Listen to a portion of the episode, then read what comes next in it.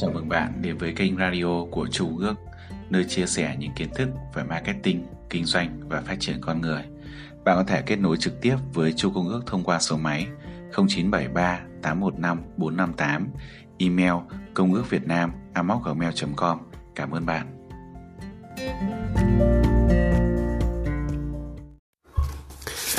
Chương 2. Niềm tin Tưởng tượng và tin tưởng và những gì bạn khát khao vươn tới.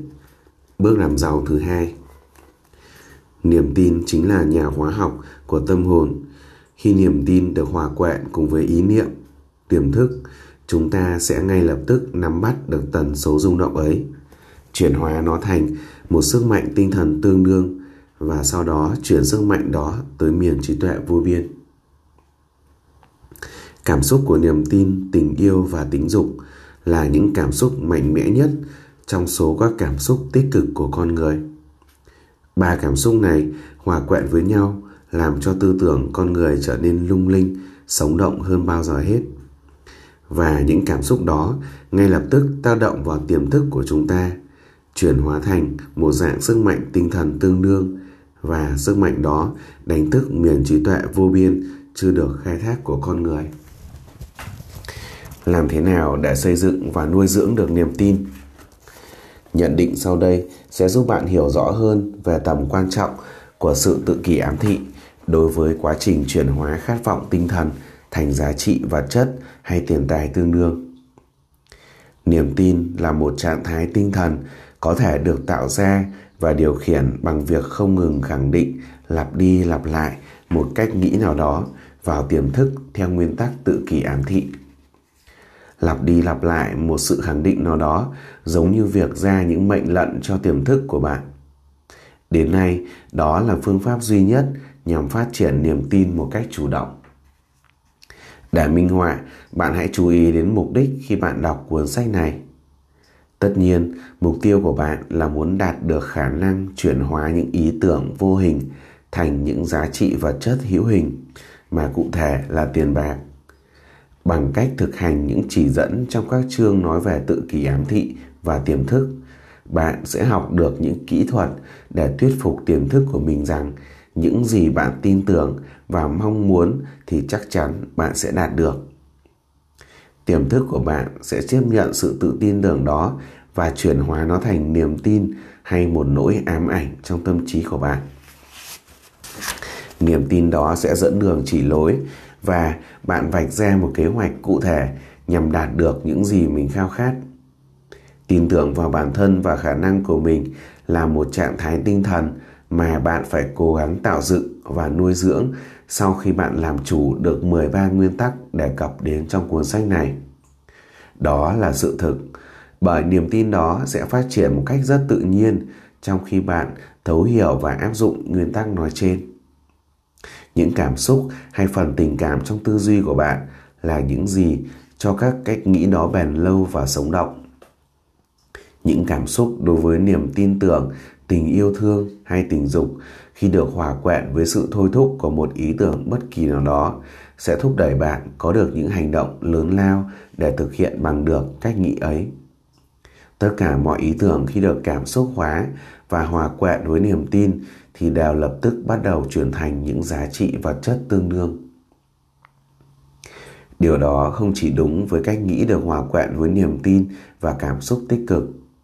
Nó đúng với bất kỳ cảm xúc nào, kể cả những cảm xúc tiêu cực. Tiềm thức sẽ chuyển hóa những ý tưởng mang tính tiêu cực hay thậm chí là phá hoại thành những giá trị vật chất tương đương cũng tương tự như chuyển hóa những ý tưởng mang thành tích tích cực và xây dựng vậy. Một nhà tội phạm học nổi tiếng đã diễn giải quan điểm trên như sau. Khi một người lần đầu tiên tiếp xúc với tội ác hay những hành động xấu, anh ta thường nghe rất ghê tởm nó. Nhưng nếu tiếp xúc một thời gian nữa, anh ta trở nên quen và bắt đầu chịu đựng những hành động xấu xa đó. Nếu phải tiếp xúc trong một thời gian dài, cuối cùng anh ta sẽ có xu hướng bị ảnh hưởng và bắt chước những hành động đó. Như vậy có thể nói rằng cách tư duy tiêu cực nếu liên tục được truyền vào tiềm thức thì đến một lúc nào đó nó sẽ được tiềm thức chấp nhận và làm theo. Tiềm thức sẽ chuyển hóa những tư duy tiêu cực đó thành những giá trị vật chất tương đương theo cách thực tế nhất có thể. Đó là nguyên nhân của các hiện tượng kỳ lạ mà hàng triệu người thất bại vẫn gọi là vận rủi. Hàng triệu người tin rằng số phận của họ gắn liền với đói nghèo và thất bại. Rằng vận mệnh của họ đen đủi nên họ phải chịu như vậy và không có cách gì có thể kiểm soát được điều đó. Nhưng sự thật thì chính họ lại là những người tạo ra vận đen do niềm tin tiêu cực vào cuộc sống không may mắn đã bị tiềm thức phản ánh và chuyển hóa thành hiện thực. Niềm tin của bạn là yếu tố quy định hành động của tiềm thức. Do đó, tôi muốn nhấn mạnh một lần nữa rằng sẽ nhận được những lợi ích không ngờ nếu như truyền vào tiềm thức những khát vọng tích cực và tin rằng những khát vọng đó sẽ được chuyển hóa thành những giá trị vật chất hay tiền bạc tương đương. Quá trình chuyển hóa đó sẽ diễn ra theo những cách thức trực tiếp và thực tiễn nhất có thể. Bất kỳ mệnh lệnh nào mà tiềm thức nhận được dưới dạng niềm tin đều sẽ được thực hiện hóa. Bạn hãy luôn nhớ rằng với cách thức hoạt động như vậy của tiềm thức sẽ không có gì có thể cản trở đánh lừa tiềm thức của mình bằng cách liên tục đưa ra những chỉ thị thông qua hình thức tự kỷ ám thị. Đó là những gì tôi đã làm khi tôi đánh lừa tiềm thức của con trai mình. Để làm cho việc đánh lừa tiềm thức trở nên thực tiễn hơn, bạn cần luôn suy nghĩ và hành động như thể bạn đã có tất cả những gì mình mong muốn. Bạn rất cần phải khuyến khích những cảm xúc tích cực cũng như những nguồn năng lượng chi phối tâm trí mình. Tuy nhiên, niềm tin vào bản thân không đến đơn thuần từ việc đọc những chỉ dẫn trong sách. Khi bạn đã hiểu được lý thuyết rồi thì công việc còn lại là phải áp dụng nó vào thực tế. Chỉ qua trải nghiệm và thực tập, bạn mới có thể phát triển khả năng kết hợp niềm tin với những tư duy mà bạn muốn truyền vào tiềm thức. Khi bạn tin vào khả năng của mình, bạn biết cách ra những chỉ thị cho tiềm thức khi tiềm thức sẽ chấp nhận và hành động theo ngay lập tức. Khi tâm trí của bạn bị chi phối bởi những cảm xúc tích cực, nó sẽ khuyến khích hơn nữa những trạng thái tinh thần mà chúng ta thường gọi là niềm tin. Niềm tin vào bản thân là một trạng thái tinh thần có thể tạo ra được nhờ tự kỷ ám thị. Trải qua bao thời đại, các lãnh tụ tôn giáo vẫn luôn khuyên bảo cuộc sống con người cần có đức tin. Họ dạy rằng phải tin vào tín ngưỡng này, tín ngưỡng khác, nhưng lại không dạy con người làm thế nào để hình thành và duy trì đức tin đó. Họ không nói cho tín đồ hiểu rằng niềm tin là một trạng thái tinh thần có thể được tạo ra nhờ sự tự kỷ ám thị. Cuốn sách này sẽ giải thích cho bạn rằng một ngôn ngữ mà bất kỳ ai cũng có thể hiểu được những nguyên tắc để phát triển niềm tin từ chỗ không có gì đến chỗ khiến bạn đạt được mọi mục tiêu trong cuộc sống. Trước khi chúng ta bắt đầu bạn nên nhớ kỹ những điều sau. Niềm tin là liều thuốc thần diệu mang lại sự sống, sức mạnh và hành động cho tư tưởng con người. Bạn nên đọc lại thành tiếng chân lý nói trên nhiều lần để thật sự thấm nhuần chân lý đó. Niềm tin là liều thuốc thần diệu mang lại sự sống, sức mạnh và hành động cho tư tưởng con người. Bạn nên đọc lại thành tiếng chân lý nói trên nhiều lần để thật sự thấm nhuần chân lý đó. Niềm tin là điểm khởi đầu của quá trình đạt tới sự giàu sang. Niềm tin là nền tảng của những điều kỳ diệu. Những phép màu không một luật nào của khoa học có thể phân tích, lý giải trọn vẹn. Niềm tin là liều thuốc giải độc duy nhất được biết đến cho những thất bại. Niềm tin là một thành tố mà khi được kết hợp với khát vọng, có thể khiến bạn tiếp cận được với miền trí tuệ vô biên của chính bản thân mình. Niềm tin là thành tố có thể chuyển hóa những rung động bình thường của tư duy, tạo ra bởi tâm trí con người thành nguồn sức mạnh tinh thần tương đương. Niềm tin là thành tố duy nhất giúp con người kiểm soát và sử dụng được sức mạnh của miền trí tuệ vô biên. Ba điều kỳ diệu, điều kỳ diệu của tự kỷ ám thị. Có một thực tế rõ ràng là bạn luôn có xu hướng tin vào bất kỳ điều gì bạn liên tục tự nhủ với bản thân. cho dù điều đó có đúng hay không. Nếu bạn liên tục tự lừa dối mình bằng một quan niệm sai lầm, thì đến một lúc nào đó, bạn sẽ chấp nhận nó như một sự thật hiển nhiên. Bạn sẽ trở thành đúng như những gì bạn nghĩ, bởi bạn đã để cho những suy nghĩ đó chi phối hoàn toàn tâm trí bạn. Những cách nghĩ mà bạn cố tình gieo vào tâm trí mình, khích lệ nó, cho nó hòa trộn vào những cảm xúc của mình, sẽ kết thành những hành động có động lực, định hướng và kiểm soát mọi động thái, hành vi và việc làm của bạn nhận định sau có thể được coi như một chân lý. Tư duy khi được hòa trộn với cảm xúc sẽ trở thành một thanh nam châm hút tất cả các ý tưởng tương tự hoặc có liên quan khác. Một cách nghĩ được hấp dẫn bởi cảm xúc có thể coi như những hạt giống. Khi được gieo xuống những mảnh đất màu mỡ, nó sẽ nảy mầm, phát triển và sinh sôi nảy nở liên tục. Hạt giống ban đầu ấy có thêm hàng triệu những hạt giống mới cùng loại. Tâm trí con người liên tục nắm bắt những tần số rung động có những ý tưởng phù hợp với tư duy đang chi phối tâm trí bạn. Bất kỳ tư tưởng, ý niệm, kế hoạch hay mục tiêu nào trong tâm trí, bạn cũng đều thu hút vô số những ý tưởng liên quan. Những ý tưởng liên quan đó sẽ tiếp sức cho ý niệm chính cho đến khi cách nghĩ đó phát triển thành động lực chi phối hoàn toàn tâm trí bạn. Bây giờ chúng ta hãy cùng trở về điểm xuất phát. Làm thế nào để những hạt giống tư duy được gieo xuống mảnh đất tâm trí? Câu trả lời là các ý tưởng, kế hoạch hay mục tiêu sẽ được khắc sâu vào tâm trí bằng cách suy nghĩ liên tục được lặp đi lặp lại. Điều đó giải thích tại sao bạn nên viết ra những mục tiêu chính của mình. Luôn tâm niệm về nó, đọc nó lên thành tiếng hàng ngày cho đến khi những tần số âm thanh đó chạm tới miền tiềm thức của bạn. Bạn có thể trở thành người mà bạn mong muốn bởi bạn có quyền lựa chọn những ý nghĩ chi phối tâm trí mình. Nếu biết cách lựa chọn, bạn có thể vứt bỏ khối trí óc, những khỏi trí óc những ảnh hưởng tiêu cực trong quá khứ và xây dựng cuộc đời theo cách bạn muốn. Tự đánh giá những điểm mạnh và điểm yếu tinh thần của mình bạn sẽ nhận thấy điểm yếu lớn nhất là sự thiếu tự tin. Nhưng bạn có thể vượt qua điều đó, thậm chí biến nó thành lòng dũng cảm, thông qua các nguyên tắc tự kỳ ám thị. Bạn có thể áp dụng nguyên tắc này bằng cách đơn giản như viết ra những ý tưởng chính, hồi tưởng và lặp đi lặp lại cho đến khi chúng trở thành một phần của bộ máy tâm thức. Dưới đây là những nguyên tắc giúp bạn vượt qua sự thiếu tự tin bí quyết để tự tin.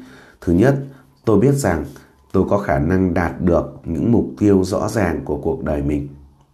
Vì thế tôi đòi hỏi bản thân phải luôn kiên trì và tự nhủ luôn hành động hướng về mục đích đó. Thứ hai, tôi nhận ra rằng những suy nghĩ chi phối trong tâm trí mình cuối cùng rồi cũng sẽ được chuyển hóa ra thế giới bên ngoài thành những hành động thực chất và dần dần trở thành hiện thực. Vì thế tôi sẽ suy tưởng 30 phút mỗi ngày, nghĩ về người mà tôi ao ước được trở thành trong tương lai. Thực hiện điều đó giúp tạo nên trong tâm trí tôi một bức tranh tinh thần rõ ràng. Thứ ba, tôi biết qua những nguyên tắc tự kỷ ám thị nói trên rằng bất cứ khát vọng nào lưu giữ trong tâm trí con người cuối cùng rồi cũng sẽ chìm thấy những phương tiện thực tế thích hợp để hoàn thành mục tiêu. Vì vậy, tôi sẽ dành ra 10 phút mỗi ngày để tự bồi đắp thêm lòng tự tin. Thứ tư, tôi viết ra một cách rõ ràng mục đích chính của tôi trong cuộc sống và tôi sẽ không ngừng cố gắng cho đến khi tôi có đủ lòng tự tin để đạt được mục đích ấy. Thứ năm, tôi hoàn toàn nhận ra rằng sự giàu có hay địa vị không thể bền lâu nếu không được xây dựng trên cơ sở của lẽ phải và sự công bằng. Vì vậy, tôi sẽ không tham gia vào những việc làm có thể gây hại cho người khác. Tôi sẽ thành công bằng cách thu hút về mình sức mạnh mà tôi muốn sử dụng cùng với sự cộng tác của mọi người. Tôi sẽ thuyết phục những người xung quanh hỗ trợ tôi bởi vì tôi cũng sẵn sàng giúp đỡ họ. Bởi vì tôi sẽ loại bỏ hận thù, ghen ghét, ích kỷ và hoài nghi bằng cách mở lòng ra với tất cả mọi người. Tôi biết thái độ tiêu cực đối với những người xung quanh sẽ không bao giờ mang đến cho tôi thành công. Tôi sẽ làm cho mọi người tin tưởng ở tôi vì tôi tin vào họ cũng như tôi tin vào chính bản thân mình. Tôi sẽ đặc biệt lưu ý bí quyết này, ghi nhớ và đọc nó lên mỗi ngày, mỗi lần với tất cả niềm tin rằng sẽ dần dần ảnh hưởng đến suy nghĩ và hành động của tôi để tôi có thể trở thành một người tự chủ và thành đạt. Đằng sau bí quyết trên là một quy luật tự nhiên mà các nhà tâm lý học gọi là tự kỷ ám thị. Đó là một kỹ thuật đã được chứng minh là sẽ mang lại thành công cho mọi người nếu như được áp dụng đúng cách. Mặt khác, nếu áp dụng vô nguyên tắc, nó sẽ ngay lập tức gây nên những hiệu ứng phá hoại. Nhận định dưới đây là một sự thật có ý nghĩa đáng để chúng ta suy nghĩ. Những người ngã xuống vì thất bại và kết thúc một cuộc đời mình trong nghèo khó khổ cực và túng quẫn đều do họ đã bị ảnh hưởng bởi mặt tiêu cực của nguyên tắc tự kỷ ám thị. Tất cả các cách nghĩ đều có xu hướng biểu hiện ra thành những giá trị vật chất tương đương. Thảm họa của cách nghĩ tiêu cực Tiềm thức của chúng ta không có sự phân biệt giữa những xung lực tư tưởng mang tính phá hoại hay mang tính xây dựng. Nó hoạt động bằng nguồn nguyên liệu mà ta cung cấp cho nó qua những suy nghĩ của bản thân một suy nghĩ được dẫn dắt bởi sự sợ hãi cũng như một suy nghĩ được dẫn dắt bởi lòng dũng cảm và niềm tin sẽ đều được chuyển đến tiềm thức thành hiện thực. Điện đã làm quay bánh xe công nghiệp và mang lại những dịch vụ hữu ích và do nó đã được sử dụng một cách đúng đắn. Nhưng ngược lại, khi sử dụng một cách sai lầm, nó hoàn toàn có thể giết chết con người. Cũng vậy, luật của sự tự kỷ ám thị sẽ dẫn bạn đến sự yên bình và thịnh vượng hay đến thung lũng của khổ đau, thất bại và cái chết. Điều đó còn tùy vào mức độ bạn am hiểu và áp dụng nó. Nếu bạn lấp đầy tâm hồn mình bằng nỗi sợ hãi, sự hoài nghi, bạn sẽ không tin vào khả năng của bản thân có thể kết nối và sử dụng sức mạnh của miền trí tuệ vô biên thì bạn sẽ không thể sử dụng những sức mạnh đó. Luật tự kỷ ám thị sẽ lấy sự thiếu tự tin và lòng hoài nghi làm chuẩn mực để tiềm thức của bạn dựa vào đó mà chuyển hóa thành những giá trị vật chất tương đương. Như có một cơn gió đưa con tàu về hướng đông, còn một cơn gió khác thì về hướng tây. Luật của sự tự kỷ ám thị cũng có thể nâng bạn lên hay kéo bạn xuống tùy theo cách bạn định hướng suy nghĩ của mình. Luật của sự tự kiểm thị có thể giúp bất cứ ai vươn đến những tầm cao của thành công ngoài sức tưởng tượng của chính bản thân họ. Điều đó được mô tả cụ thể trong những dòng thơ sau. Hãy chú ý những chữ in nghiêng, bạn sẽ nắm bắt được ý nghĩa sâu xa của những dòng chữ đó. Nếu bạn nghĩ rằng bạn đã bị đánh bại, bạn đã bị đánh bại rồi. Nếu bạn nghĩ rằng bạn không dám làm, bạn không bao giờ dám làm gì cả. Nếu bạn muốn chiến thắng, nhưng bạn nghĩ là bạn không thể thắng nổi, thì gần như chắc chắn rằng bạn sẽ mãi không bao giờ chiến thắng. Nếu bạn nghĩ rằng bạn sẽ thất bại là bạn đã thất bại rồi. Bởi chúng ta nhận thấy rằng trong thế giới ngoài kia, mọi thành công đều bắt nguồn và đồng hành cùng ý chí. Tất cả đều tùy thuộc vào trạng thái tinh thần của bạn. Nếu bạn nghĩ rằng bạn vượt trội, bạn đã vượt trội rồi. Bạn phải nghĩ thật cao, thật xa để bay cao hơn, bay xa hơn nữa. Bạn phải tự tin ở bản thân mình. Trước khi bạn có thể giành được vòng nguyệt quế. Những cuộc chiến trong đời không phải những người mạnh hơn và nhanh hơn bao giờ cũng thắng. Những người sớm muộn gì thì những người chiến thắng cũng là người tin rằng anh ta sẽ chiến thắng. Nếu bạn muốn có một chứng chứng cho sức mạnh của niềm tin, hãy học hỏi những thành quả của những người đã từng sử dụng nó. Đứng đầu danh sách là Đức Giêsu. Nền tảng của đạo cơ đốc là niềm tin, dẫu cho bao nhiêu người đã xuyên tạc hay hiểu sai ý nghĩa của sức mạnh to lớn đó. Nội dung và bản chất của những lời dạy cùng những thành quả kỳ diệu mà Đức Lê Xu đạt được không gì khác hơn chính là niềm tin. Nếu có bất kỳ hiện tượng nào được xem là kỳ diệu, nó chỉ có thể được sinh sản sinh thông qua một trạng thái tinh thần được gọi là niềm tin. Cuộc đời và sự nghiệp của lãnh tụ Ấn Độ Mahatma Gandhi là một trong những ví dụ tiêu biểu nhất cho khả năng vô tận của niềm tin. Gandhi đã sử dụng sức mạnh tiềm ẩn đó hiệu quả hơn bất kỳ ai sống trong thời đại của ông, mặc dù ông không có trong tay một công cụ chính thống nào của sức mạnh như tiền bạc, tàu chiến, quân đội và các vật liệu chiến tranh khác. Gandhi không có tiền, nhà cửa, thậm chí ông chỉ có một bộ quần áo. Nhưng ông có một sức mạnh đặc biệt. Làm sao mà ông có được sức mạnh đó? Ông tạo ra nó thông qua sự hiểu biết về nguyên tắc của niềm tin và bằng tài năng thiên phú của mình, ông đã truyền niềm tin đó cho 200 triệu người Ấn Độ khác. Gandhi đã tạo lập ra một kỳ công đáng kinh ngạc, ảnh hưởng đến 200 triệu tâm hồn và kết nối họ thành một khối duy nhất. Nếu không phải là niềm tin, thử hỏi còn sức mạnh nào trên đời này có thể làm được điều đó. Làm thế nào để gây dựng gia tài từ một ý tưởng? Một ví dụ điển hình minh họa cho việc một ý tưởng có thể tạo nên một gia tài là sự ra đời của tập đoàn thép Hoa Kỳ vào năm 1900. Khi đọc câu chuyện sau, bạn hãy để ý đến những chi tiết chính và bạn sẽ hiểu làm thế nào có thể biến ý tưởng thành những gia tài khổng lồ. Đầu tiên, tập đoàn thép Hoa Kỳ ra đời bắt nguồn từ ý tưởng được hình thành qua trí tưởng tượng của Charles Watt. Thứ hai, ông hòa vào ý tưởng đó một niềm tin mãnh liệt. Thứ ba, ông hình thành một kế hoạch để biến ý tưởng đó thành thực hiện thực trên cả phương diện nguyên lực lẫn tài chính. Thứ tư, ông bắt đầu hành động và thực hiện kế hoạch đó bằng một bài phát biểu nổi tiếng ở câu lạc bộ đại học. Thứ năm, ông đã kiên định thực hiện và theo đuổi đến cùng ý tưởng đó, đưa ra những quyết định chắc chắn cho đến khi ý tưởng hoàn toàn biến thành sự thực. Thứ sáu, ông đã chuẩn bị cho thành công bằng một khao khát cháy bỏng vươn tới thành công. Nếu như bạn nằm trong số những người luôn ngạc nhiên, tự hỏi không biết bằng cách nào mà người ta lại có thể tạo ra những gia tài to lớn từ những xuất phát điểm rất thấp, thì câu chuyện về sự hình thành của tập đoàn thép Hoa Kỳ sẽ soi sáng cho bạn.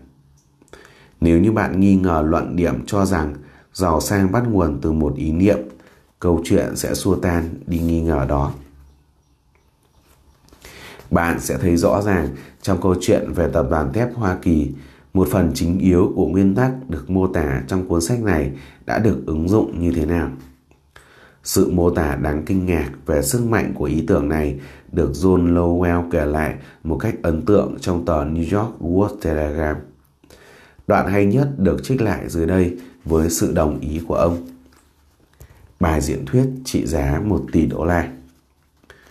Vào buổi tối ngày 12 tháng 12 năm 1900, 80 nhân vật quyền lời quý của nền kinh tế tài chính Mỹ gặp nhau tại một buổi dạ tiệc ở câu lạc bộ University trên đại lộ số 5 để tôn vinh một người đàn ông trẻ đến từ miền Tây xa xôi. Nhưng chỉ có hơn một nửa tá số khách mời hôm đó có thể nhận ra rằng họ sắp sửa chứng kiến một sự kiện có ý nghĩa lịch sử trong ngành công nghiệp Mỹ. Edward Simon và Charles Smith với sự biết ơn chân thành trước lòng hiếu khách mà Swat đã dành cho họ trong suốt chuyến đi vừa rồi đến Pittsburgh đã thu xếp một bữa tối để giới thiệu một người đàn ông 38 tuổi kinh doanh trong ngành sắt thép ấy với ngân giới ngân hàng miền Tây.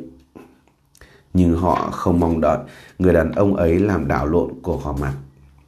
Họ đã nhắc nhở Swat rằng những người New York huỳnh hoang tự phụ sẽ không mặn mà gì với việc nghe diễn thuyết. Và vì thế, nếu anh ta không muốn làm phật ý những Steelman, Harryman và Vanderbilt, tốt nhất anh ta nên cố gắng tỏ ra lịch thiệp trong vòng 15 hay 20 phút dù cứ để mọi chuyện diễn ra như thế. Ngay cả John Pipon Morgan ngồi bên phía tay phải của Squat với vẻ đường bệ uy nghi cũng chỉ có ý định làm cho buổi tiệc thêm trang trọng bằng cách xuất hiện trong một thời gian ngắn. Đối với giới báo chí và công chúng, bữa tiệc này chỉ là một sự kiện nhỏ, không đủ lý do để được nâng lên mặt báo ngày hôm sau. Hai người chủ trì và những vị khách quý của họ dùng bữa với 7 hay 8 món thông thường. Có rất ít cuộc trò chuyện và tất cả đều diễn ra chỉ trong chừng mực nào đó mà thôi. Rất ít chủ ngân hàng và người môi giới chứng khoán đã từng gặp Swat trước đó. Và không ai biết rõ về ông cả cho dù sự nghiệp của ông đã phát triển khá rực rỡ dọc hai bên bờ Monogalea. Nhưng trước khi buổi tối kết thúc, thời điểm các vị khác cùng với ông trùm tài chính Morgan đang chuẩn bị cất bước ra về, thì cũng là lúc đứa trẻ trị giá 1 tỷ đô la mang tên Tập đoàn Thép Hoa Kỳ bắt đầu thai nghén. Thật không may là lịch sử không hề chép lại lời nói của Charles Watt tại bữa tối hôm đó. Tuy nhiên, có lẽ đó là một cuộc trò chuyện thân mật và giản dị đến mức sai cả ngữ pháp. Sự đúng đắn và tinh tế về mặt ngôn từ không bao giờ làm Swat bận tâm. Nhưng cũng rất dí dỏm và hóm hình, song nó có một sức kích động và ảnh hưởng rất lớn đến những người tham dự bữa ăn hôm đó. Những người mà tổng số vốn của họ ước tính đến 5 tỷ đô la Mỹ. Sau khi buổi chiêu đãi kết thúc, dư âm và ma lực quyền lực quyến rũ của nó vẫn còn đọc lại, dù cho Squat đã nói hơn 90 phút. Morgan vẫn dẫn nhà diễn thuyết đến một bậu cửa sổ. Họ ngồi xuống chân lồng làng trên bậu cửa sổ đó một cách chẳng lấy gì làm thoải mái, để tiếp tục trò chuyện thêm một giờ đồng hồ nữa. Sức lôi cuốn kỳ lạ trong cá tính của Swat đã được thể hiện với đầy đủ sức mạnh của nó. Nhưng quan trọng và trường tồn với thời gian hơn cả là một dự án rõ ràng và dứt khoát mà ông đưa ra để mở rộng phạm vi hoạt động của ngành thép. Nhiều người đã rất cố gắng thuyết phục Morgan tham gia một tập đoàn thép theo mô hình sáp nhập của các ngành khác nhau như bánh bích quy, dây cáp điện, đường, cao su, rượu, dầu hay kẹo cao su. John Gates, một nhà đầu cơ đã từng thuyết phục nhưng Morgan không tin ông ta. Anh em nhà Mo, Bin, Jim, những người buôn bán cổ phiếu ở Chicago đã từng cùng nhau thành lập một tập đoàn riêng và một tập đoàn bánh giòn. Họ cũng đã cố nài nỉ Morgan nhưng thất bại. Embed Gary, một luật sư luôn tỏ ra cao đạo, muốn thúc đẩy dự án này, song ông ta cũng không có đủ tầm để gây ấn tượng cho Morgan. Chỉ cho đến khi tài hùng biện của sứ Watt đã thuyết phục và đưa Morgan đến một tầm cao mà ở đó ông có thể mường tượng ra được một kết quả chắc chắn. Morgan mới quyết định sẽ đánh cược vào vụ đầu tư tài chính táo bạo nhất từ trước đến nay này. Dự án được đánh giá là một giấc mơ điên rồ của những người lập dị thích vung tiền qua cửa sổ. Một thế hệ trước đó, sự hấp dẫn về mặt tài chính đã khiến cho hàng ngàn công ty nhỏ và một số công ty được quản lý yếu kém kết hợp thành những tập đoàn lớn. Những sự kết hợp những sự kết hợp làm triệt tiêu cạnh tranh đó đã bắt đầu hình thành trong một ngành thép bằng những kế hoạch của những tên cướp biển vui tính trong ngành kinh doanh. Gates, Gates đã thành lập công ty thép và dây cáp điện Mỹ từ hàng loạt những công ty nhỏ khác. Gates cùng Morgan đồng sáng lập công ty thép liên bang. Nhưng đối với tập đoàn thép khổng lồ và đang ở thời kỳ đỉnh cao của Andrew Carnegie, một tập đoàn được sở hữu và điều hành bởi 53 đối tác, thì những kết hợp khác thật nhỏ bé. Họ có thể cùng đồng tâm hiệp lực làm ăn với nhau nhưng tất cả bọn họ hợp sức lại thì cũng không thể làm tổn hại đến hoạt động của tập đoàn thép Carnegie. Morgan biết điều đó và hiển nhiên là ông già lập dị người Scotland Carnegie cũng biết như thế. Từ những tầng cao nguy nga trắng lệ của lâu đài Skibo, Carnegie nhìn xuống đầu tiên với sự thú vị nhưng sau đó là bực tức đối với những nỗ lực mà các công ty nhỏ hơn của Morgan đang thực hiện nhằm phá ngang công việc làm ăn của ông. Khi những nỗ lực phá ngang trở nên quá trơ cháo, thái độ của Carnegie chuyển sang giận dữ và muốn trả đũa. Ông quyết định nhân bản mọi nhà máy thuộc quyền sở hữu của các đối thủ để đối đầu với họ. Cho đến thời điểm đó, ông chỉ bó hẹp trong việc bán thép thô và để cho các công ty đó sản xuất thành bất kỳ hình thức nào mà họ muốn. Giờ đây, Squat làm chủ tịch tập đoàn thép của mình, ông lên kế hoạch dồn chủ tịch đồn địch thủ đến chân tường. Bài diễn thuyết của Swat đã khiến Morgan tìm thấy giải pháp cho vấn đề sáp nhập kinh doanh. Một sự thật là nếu một tập đoàn thép mà không có Carnegie, người khổng lồ nhất trong ngành, thì sẽ không thể là một tập đoàn. Như một nhà văn nào đó đã viết, một cái bánh pudding nhân nho nhưng bên trong không có miếng nho khô nào thì không còn là một chiếc pudding nữa. Bài nói chuyện của Dự Quát trong đêm ngày 12 tháng 12 năm 1900 dù chưa có cam kết chính thức rõ ràng, đã đi đến kết luận rằng tập đoàn thép khổng lồ Carnegie có thể sẽ được bảo trợ dưới cái ô tài chính của Morgan. Swart đã nói về tương lai của ngành thép, về khả năng tài tổ để ngành này hoạt động hiệu quả, về sự chuyên môn hóa trong sản xuất, về việc loại bỏ những nhà máy không thành công và tập trung nỗ lực vào những nhà máy phát đạt. Về khả năng tiết kiệm trong quá trình vận chuyển quặng, về tiết kiệm chi phí và tinh giản bộ máy hành chính, về việc nắm bắt thị trường nước ngoài. Hơn thế nữa, ông còn nói với những kẻ kiếp bưởi trong buổi tiệc hôm đó về tác hại của việc cướp bóc mà họ đang làm. Ông chỉ ra mục đích của họ là tạo ra sự độc quyền, nâng giá thành và hưởng những khoản lợi nhuận thẳng dư béo bở. Swat kịch liệt phản đối chỉ trích hệ thống này. Ông nói rằng sự thiển cận của một chính sách như vậy là làm hạn chế thị trường trong một thời đại mà mọi thứ đều đang đòi hỏi được mở rộng. Bằng cách hạ giá thành thép, ông lý giải một thị trường rộng lớn hơn sẽ được thiết lập, nhiều công dụng của thép được tạo ra và một thị phần to lớn của nền thương mại thế giới có thể nằm trong tầm tay. Thật ra Squat là người khởi xướng phương thức sản xuất hàng loạt hiện đại, dù lúc đó ông chưa ý thức được điều đó. Trong buổi tiệc tối tại câu lạc bộ University kết thúc, Morgan về nhà, nghĩ về dự án lạc quan của Swart.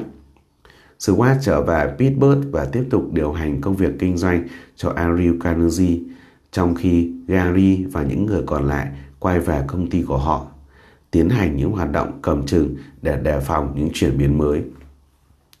Họ không phải đợi lâu, Morgan mất khoảng một tuần để ngẫm nghĩ và thấu hiểu toàn bộ những lý do thuyết phục mà Swart đã trình bày. Với ông, khi ông tin chắc rằng không có hậu quả nào về mặt tài chính trong dự án này, ông cho mời Swat đến và thấy rằng người đàn ông trẻ tuổi đó khá rụt rè. Swat cho biết ngài Turner sẽ không vừa lòng nếu thấy vị chủ tịch công ty mà ông ấy tin cậy lại quan hệ với hoàng đế của phố Wall, nơi mà Carnegie nhất quyết không bao giờ bước vào. Sau đó Gates đóng vai trò người môi giới định thu xếp cho Scott vô tình đến khách sạn Bellevue, Philadelphia và Morgan cùng ngẫu nhiên từ đó để gặp Stuart. Nhưng khi Stuart đến, Morgan lại vẫn đang ở nhà tại New York do bị ốm. Thế nhưng trước lời mời gấp gáp của Morgan, Stuart đã đến New York và có mặt trước thư phòng của ông trùm tài chính. Các sử gia kinh tế tin rằng cả sân khấu của toàn bộ vở kịch này từ đầu đến cuối là do Carnegie sắp đặt. Bữa tối với Stuart, bài diễn thuyết nổi tiếng, cuộc thảo luận vào tối chủ nhật giữa Swart với vua tiền tệ đều là những sự kiện được ông già Scotland đó sắp đặt một cách rất thông minh. Nhưng sự thật hoàn toàn ngược lại, khi Swart được gọi đến để hoàn tất bản thỏa thuận, ông thậm chí không biết liệu ông chủ nhỏ, người anh ta thường gọi là Andrew Carnegie như thế, có thực sự muốn nghe lời đề nghị bán hại hay không. Đặc biệt là bán cho một người mà Andrew cho rằng chẳng có gì tốt đẹp. Nhưng Swart mang vào cuộc hội nghị 6 trang tài liệu quan trọng. Những trang tài liệu đó trình bày những quan điểm của Swart về giá trị vật chất và tiềm năng lợi nhuận của mỗi công ty thép mà ông xem như một ngôi sao không thể thiếu trên bầu trời mới của ngành công nghiệp luyện kim. Bốn người đàn ông trầm ngâm trong những trang tài liệu suốt đêm. Người đứng đầu dĩ nhiên là Morgan, luôn tin tưởng chắc chắn vào quyền năng vô hạn của tiền bạc. Cùng với ông là một cộng sự mang trong mình một dòng máu quý tộc, bà con, một học giả và là một người cực kỳ lịch duyệt. Nhân vật thứ ba là Gates, người mà Morgan khinh bỉ gọi là một kẻ cờ bạc và chỉ xem như một công cụ. Nhân vật thứ tư là Swat, người biết rõ về quá trình sản xuất và kinh doanh thép hơn bất cứ ai trong nhóm. Suốt cuộc bàn thảo đêm hôm đó, những trang tài liệu của người đàn ông đến từ Pittsburgh, Pennsylvania chưa bao giờ bị nghi ngờ. Nếu ông nói một câu một công ty có giá trị thì đúng là như thế và không còn gì phải nói thêm nữa. Ông cũng khẳng định rằng chỉ có những cổ đông được ông lựa chọn mới được phép tham gia vào liên minh trên. Ông hình dung về một tập đoàn trong đó không hề có sự thiên vị, không có việc thỏa thuận mãn mãn tính tham lam của những người bạn muốn dồn hết công ty của họ lên đôi vai rộng của Morgan. Đến sáng Morgan vươn vai đứng dậy, chỉ có một câu hỏi sau cùng. Anh nghĩ anh có thể thuyết phục Carnegie bán không? Morgan hỏi. Tôi sẽ thử. Nếu anh có thể thuyết phục được ông ấy thì tôi lo mọi việc còn lại. Cho đến thời điểm đó, mọi việc đều ổn thỏa. Nhưng Carnegie có đồng ý bán không? Ông ta sẽ định giá bao nhiêu? Swart nghĩ là khoảng 320 triệu đô la. Ông ta sẽ chấp nhận thanh toán theo cách nào?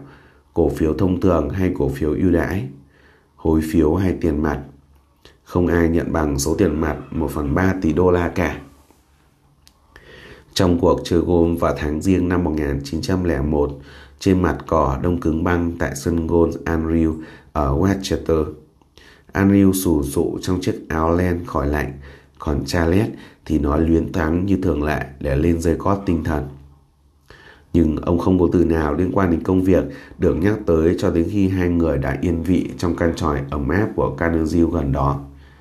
Rồi cũng với khả năng thuyết phục đã thôi miên 80 nhà triệu phú ở câu lạc bộ University, Sĩ quan đã rót vào tai ông vua thép những lời hứa hẹn rực rỡ về một tuổi già thoải mái, về hàng triệu vấn đề linh tinh có đẹp thỏa mãn, tính cách tương đối đồng bóng của ông già Carnegie.